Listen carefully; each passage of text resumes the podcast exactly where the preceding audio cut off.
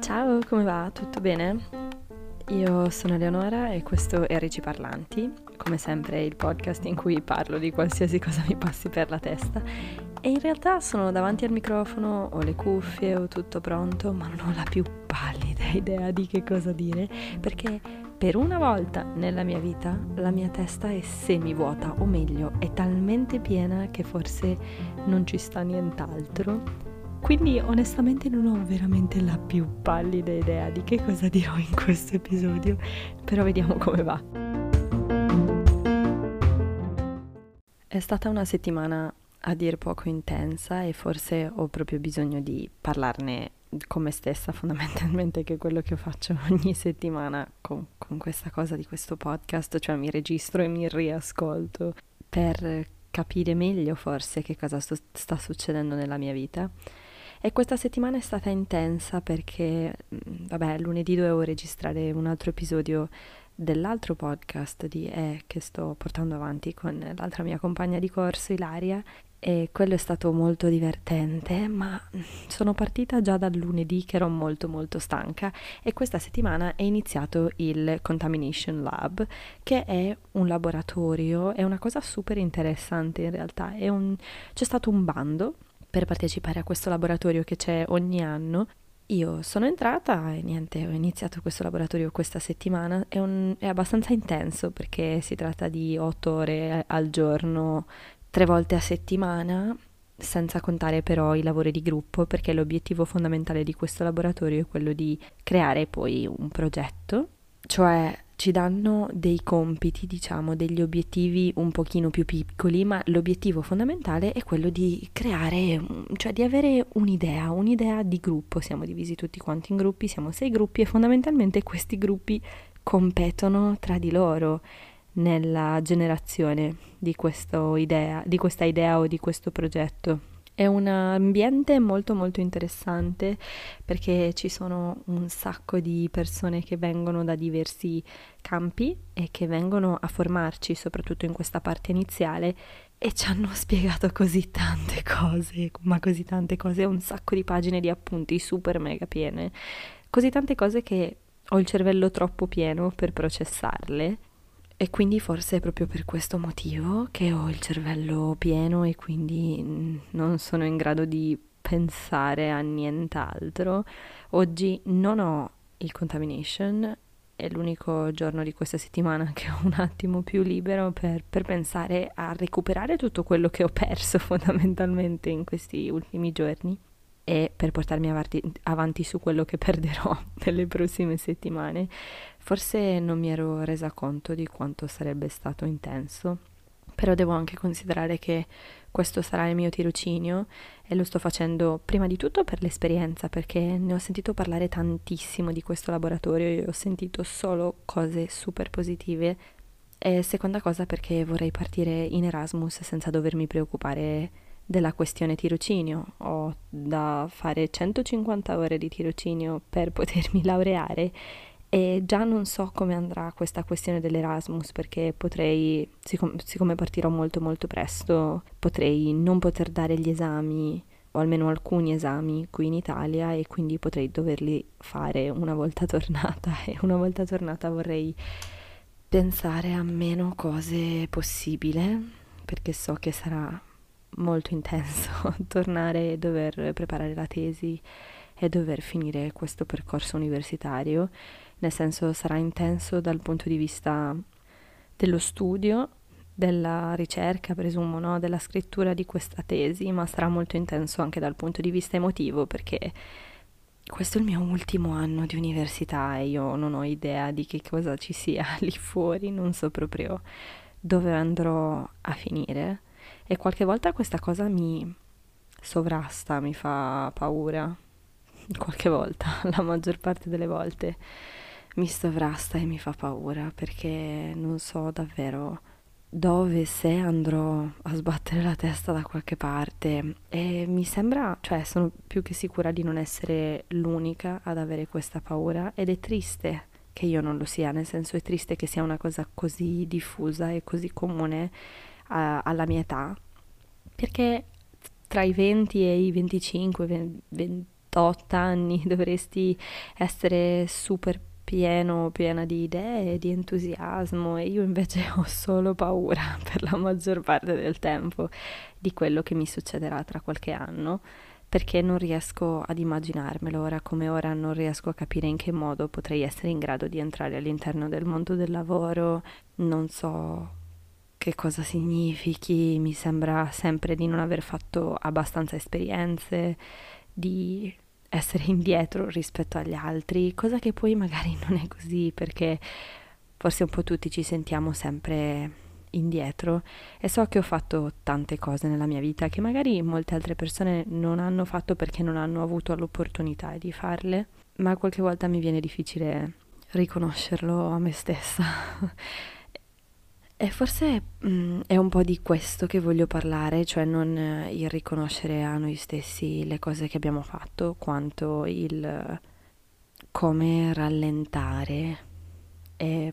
provare a prendere, a fare un respiro profondo e vedere dove si va da lì in realtà ho un sacco, credo di, di, avere un sacco di strategie che mi aiutano a rallentare soprattutto in momenti particolarmente stressanti o comunque a cercare di reggere il meglio possibile i momenti stressanti. Non succede sempre, per esempio due giorni fa non ho assolutamente retto e sono proprio crollata però magari potrei parlare di questo, no? di, alcuni, di, alcune strategie che si possono applicare nel momento in cui, o almeno delle strategie che applico io quando sono particolarmente in difficoltà.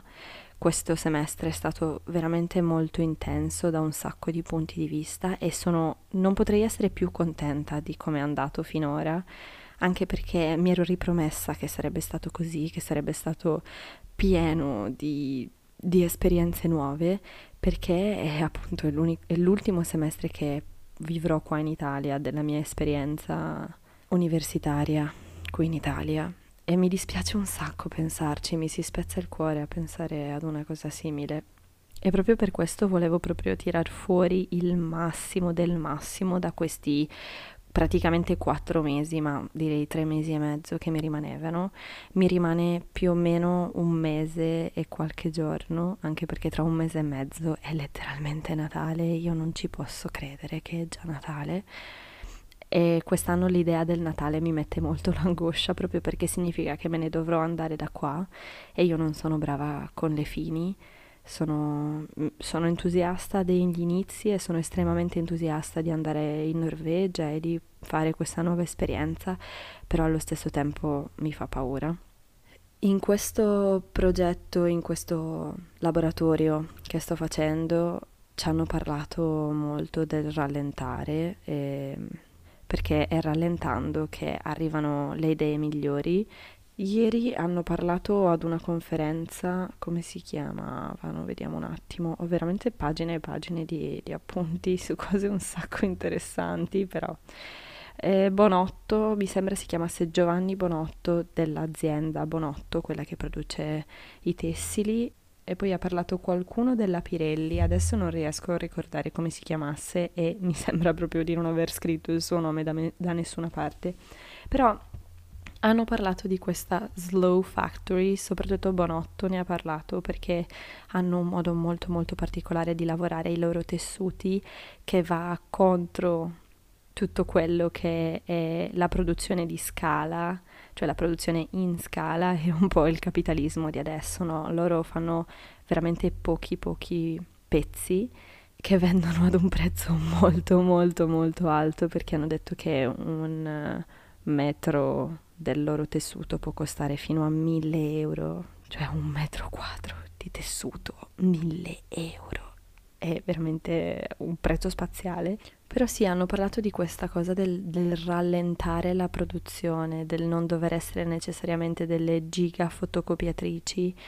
e forse vorrei un po' applicare questo consiglio, tra virgolette, alla mia vita perché negli ultimi tempi mi sembra di star andando a mille chilometri orari e di non star forse facendo le cose di cui ho bisogno, però allo stesso tempo mi dico sì, ma stai correndo perché devi farlo. E qua ritorna la questione della regina di cuori, com'è che si chiamava adesso? Ecco, si chiama fenomeno della regina di cuori, quindi ritorna questo fenomeno del dover correre più forte che posso solo per rimanere ferma, nel senso solo per essere alla pari, tra virgolette, con eh, più o meno le persone della mia età, anche se anche qui non è più le persone della mia età, mi sembra di essere in ritardo a prescindere, perché vediamo così tante persone che sfondano a, ad un'età giovanissimissima, cioè penso a Billie Eilish per esempio, oppure negli ultimi tempi sto pensando molto alle TikToker, come si chiamano? Charlie e Dixie D'Amelio, le due sorelle, che hanno sfondato a, mi sembra che Charlie avesse tipo 16 anni l'anno scorso, quindi ad un'età, cioè era una ragazzina, una, letteralmente una ragazzina, ed è diventata famosissima e un sacco di brand vogliono collaborare con lei, però se vai a vedere non è tutto rose e fiori perché devono subire una pressione che nessuna sedicenne o nessun sedicenne dovrebbe provare sulla propria pelle. Non hanno gli strumenti per farlo, non hanno gli strumenti per reggere. Sì, magari dalla mia prospettiva potrei dire cavolo, ma hanno tutto quello che potrebbero volere, oppure per esempio Emma Chamberlain ha tutto quello che potrebbe volere, ha un sacco di fama, un sacco di gente che la segue, si presume un sacco di soldi, mm, che ovviamente sono meritati perché perché sicuramente lavora un sacco, però dall'altra parte quanta pressione deve sopportare da parte delle persone che la seguono, de- degli hater su, su internet che le mandano messaggi minatori, come fai da così giovane a reggere questa pressione? Quindi sono tre- tesa tra queste due cose, la consapevolezza del fatto che non è una cosa sana, che la nostra società metta su un piedistallo dei ragazzi così giovani e poi li faccia a pezzi non è normale perché non stiamo mettendo in primo piano la salute mentale delle persone, anzi la stiamo distruggendo e questo non possiamo permetterci che, che accada. Dall'altra però dico, cavolo, loro ce l'hanno fatta ad un'età così giovane, tu hai 23 anni e che cosa stai facendo? Cosa hai fatto finora? Cosa hai, cosa hai raggiunto? Cosa hai ottenuto? nella tua vita. E poi gu- mi guardo intorno e vedo gli altri e dico, cavolo, ma loro hanno fatto un sacco di cose in più di me e io forse non mi sono impegnata abbastanza o forse mi sono adagiata troppo, forse sono troppo privilegiata. E io sì ho avuto il privilegio di avere una famiglia che mi ha supportata in un sacco di cose, che mi ha permesso di studiare senza dover lavorare, che mi ha cresciuta in un ambiente che io ritengo sano, poi ovviamente chiaramente io lo ritengo sano, è la mia famiglia, però questa per me è stata la fortuna più grande, essere nata dove sono nata e nella famiglia in cui sono nata. E purtroppo di questo si tratta, di fortuna sfacciata, di nient'altro, perché non è un merito, non ho nessun tipo di merito su questa questione. E mi sembra poi di non avere mai nessun tipo di merito in nessun'altra questione, ma questa è un'altra tematica separata tornando al tema principale, strategie che metto in pratica per rallentare un attimo e provare a vedere la, il quadro generale della situazione piuttosto che concentrarmi sul fatto che questa giornata è andata male o che questa settimana è andata male. Devo dire che ultimamente mi sembra di aver notato molte più giornate andate male rispetto alla mia media, però adesso vi dico anche perché io direi che la primissima strategia che applico è quella del, di scrivere. Diciamo che lo faccio assiduamente da quando avevo 16 anni, quindi sono tanti anni, 7 anni, no? E scrivo non tutti i giorni, cioè non sono 7 anni in cui ho scritto ogni singolo giorno della mia vita perché sarebbe troppo, però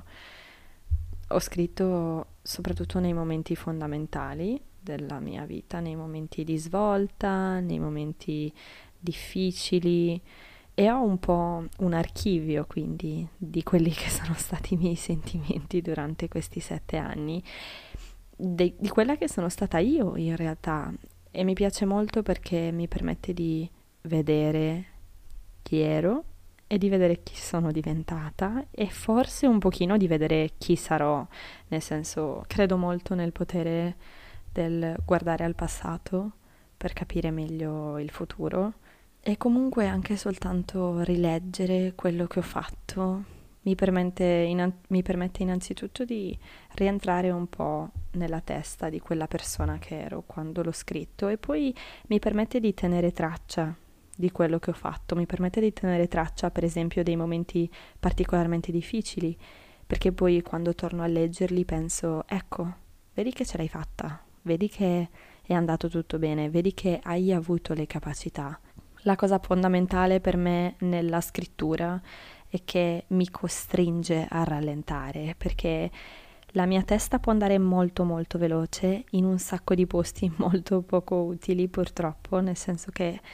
comincio ad accavallare i pensieri uno sopra l'altro, non perché abbiano effettivamente senso di essere là, ma perché è una cosa automatica. E invece nel momento in cui devo scrivere, devo rallentare necessariamente e quindi automaticamente filtro i pensieri, cioè se sto mettendo una cosa sopra l'altra dentro la mia testa,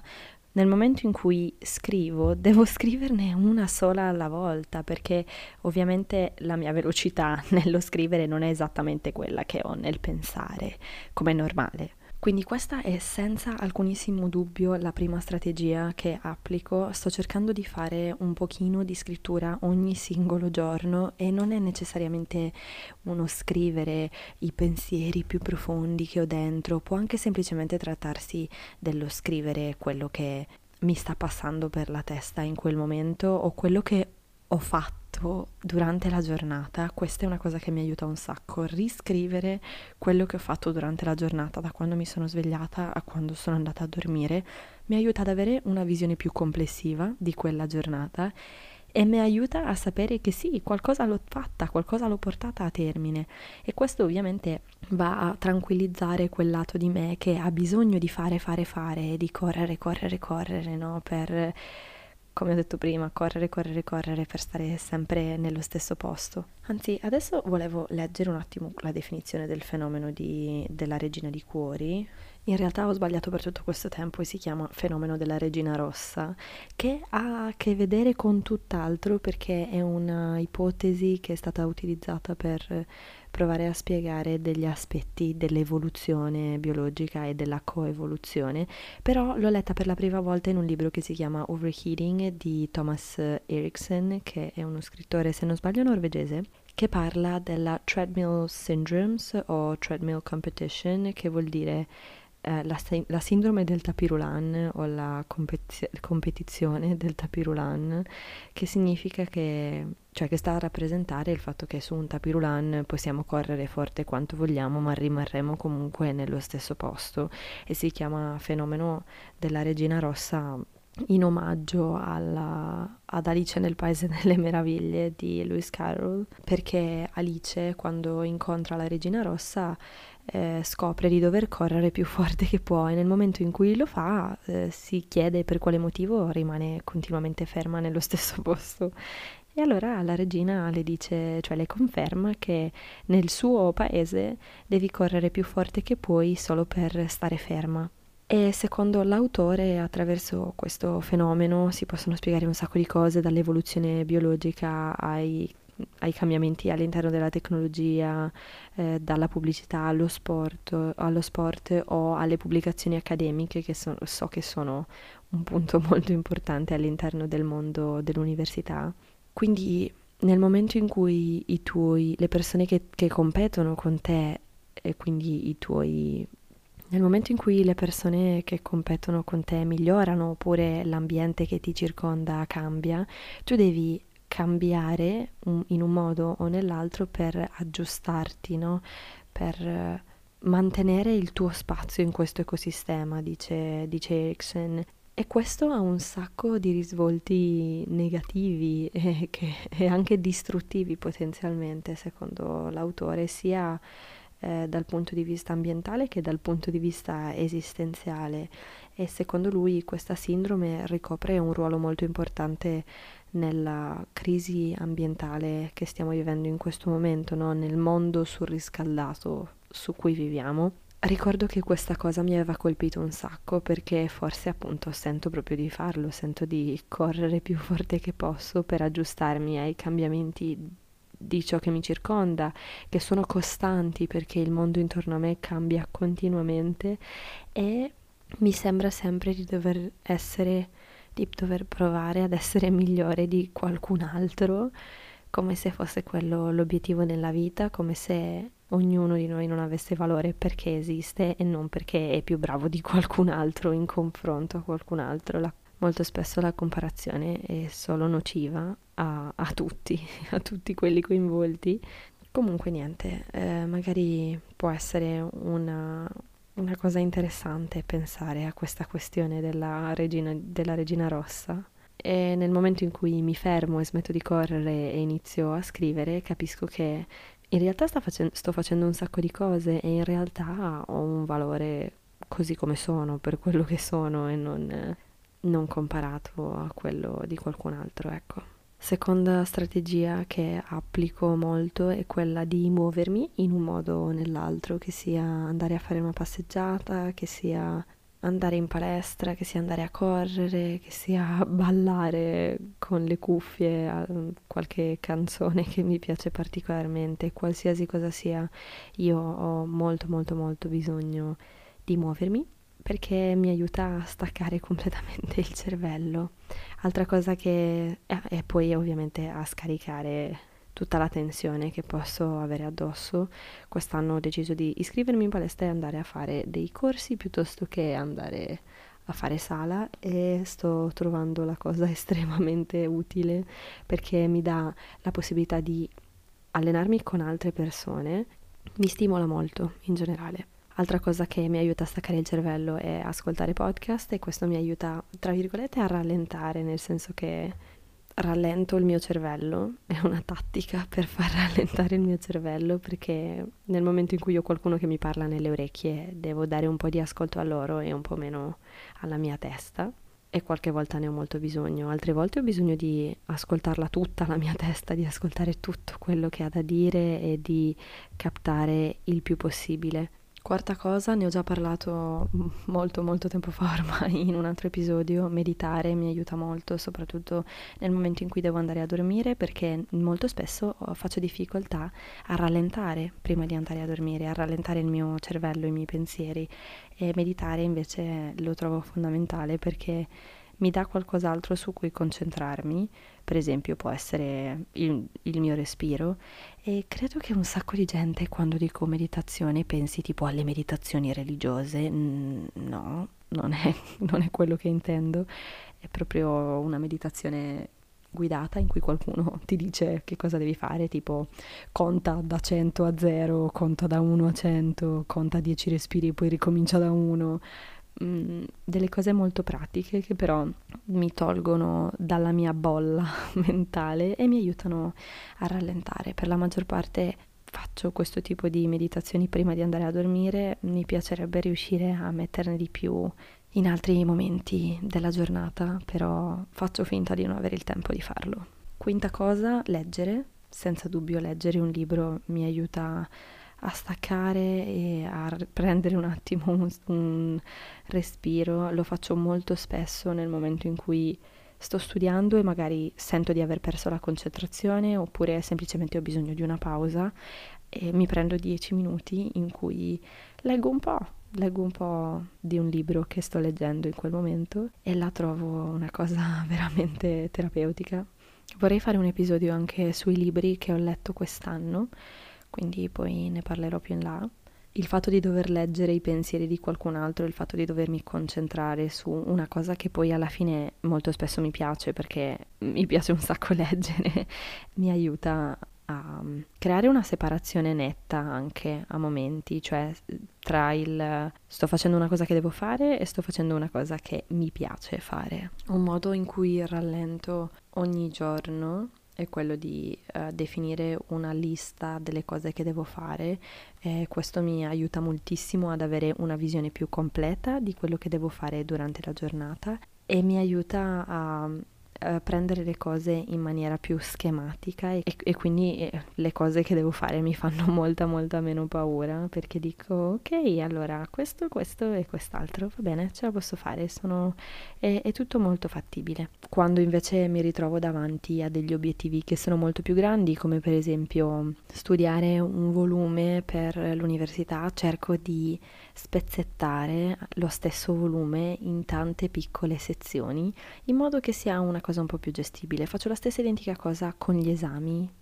in sé, nel senso che prendo un esame di un corso e capisco che cosa mi serve fare per riuscire a passare quell'esame e spezzetto ogni cosa in tante piccole sezioni e le divido per i giorni che ho a disposizione. Potrei, fare, potrei parlare anche di questo in realtà una volta, del modo in cui organizzo lo studio, perché finora mi ha aiutato moltissimo e non ho mai avuto nessun tipo di problema dal punto di vista delle scadenze, sono sempre riuscita a fare tutto quello che dovevo fare. Mi sembra di aver sviluppato un buon modo di organizzare la mia vita universitaria ecco. Quindi le liste per me sono, sono fondamentali, appunto di nuovo scrivo molto quello che, che, che, penso ma anche quello che devo fare perché se è scritto verrà fatto piuttosto che lasciare che quella cosa che deve essere fatta giri per il mio cervello tra tutti gli altri mille miliardi di pensieri. Ogni settimana cerco di fare una lista delle cose di cui sono grata, sì lo so è una cosa super basic, però mi aiuta moltissimo a rallentare di nuovo e a capire che ok magari non è stata la settimana più bella del mondo, magari ci sono stati dei giorni molto difficili, però c'è sempre qualcosa per cui posso essere grata. E alla fine di ogni mese cerco di fare un, tra virgolette, un riassunto del mese, lo chiamo monthly check-in, quindi un po' un controllo mensile. In realtà l'ho fatto soltanto per due mesi adesso, ma mi sta piacendo moltissimo e ho preso una pagina e l'ho divisa in cose che ho imparato, che cosa mi affolla la mente, per che cosa sono grata, quali sono i contenuti che mi sono piaciuti, cosa avrei fatto diversamente e quali sono gli obiettivi per il prossimo mese. E questa pagina mi costringe ogni mese a rallentare un attimo e a rivedere l'immagine eh, generale piuttosto che vedere soltanto un pezzetto piccolo, piccolo, piccolo che magari è quello che mi sta preoccupando in quel momento. Mi piacerebbe dire che faccio yoga ogni giorno per rallentare, per rilassarmi, ma non ho praticamente mai il tempo, però una cosa fondamentale per me è quella di, di dormire, dormire più che posso, dormire il massimo in assoluto. Molto spesso purtroppo non ho il tempo per dormire tutte le ore di cui avrei bisogno, però faccio di tutto per arrivare il più vicino possibile a quell'obiettivo, cioè io ho l'obiettivo di dormire almeno 9 ore al giorno perché so che con 9 ore lavoro molto molto molto bene. Se non posso cerco di arrivare il più vicino possibile a quelle nove ore, che magari saranno otto, magari saranno otto e mezzo, molto molto spesso sono sette, magari sono sei addirittura. Magari non funzionerò così bene, però so che il mio corpo ce la può fare, me l'ha dimostrato in un sacco di occasioni, quindi sì, però io ci devo mettere del mio. Direi ultimo modo per eh, rilassarmi, diciamo, e, e, rallentare, che è ultimo anche perché non è che lo usi più di tanto, perché non sono tanto brava a questa cosa, però secondo me è una cosa po- che può essere molto utile. Quando ero negli Stati Uniti mi hanno regalato dei libri da colorare che io trovavo molto, molto, molto terapeutici, mi aiutavano proprio completamente a staccare il cervello. Sapete, no, i libri, i libri da colorare per adulti me ne sono stati regalati un po' poi da lì in poi e li ho molto apprezzati apprezzati perché mi aiutavano proprio a non pensare a niente. È una sorta di meditazione, però è molto più facile perché puoi mettere le mani in pasta piuttosto che star là con le gambe incrociate ad ascoltare qualcuno che ti dice di non pensare a niente. E più o meno è la stessa cosa per me con, eh, di, con, con, i disegni. Io faccio schifo a disegnare, ma proprio veramente, veramente, veramente, veramente, veramente pena. Però amo guardare i video di, di YouTube, trovare un tutorial che mi piace e disegnarlo su, su Procreate, eh, che è un'applicazione per disegnare su, sull'iPad la trovo una cosa estremamente rilassante e anche qua mi aiuta a staccare talmente tanto il cervello che potrei passarci le ore senza neanche rendermene esattamente conto. Quindi è sufficiente trovare qualcosa che vi aiuti a separarvi un po' per un momento almeno, perché poi tornerete a quella cosa che stavate facendo, a quella cosa che stavate pensando con una nuova attitudine che molto probabilmente sarà più positiva, ma in generale sarà più, più rilassata perché voi sarete più rilassati. Questo episodio era veramente improvvisatissimo, non avevo niente di scritto, non sapevo neanche dove stessi andando a parare e non so neanche se uscirà onestamente perché non so se ho detto qualcosa di utile, ma ormai abbiamo capito che non dico molte cose utili. Se siete arrivati fin qua, grazie mille per eh, avermi ascoltata fino alla fine. Vi auguro di trovare le strategie che funzionano meglio per voi perché possiate vivere ogni momento della vostra vita nel modo più sereno possibile e ci sentiamo la prossima volta. Ciao!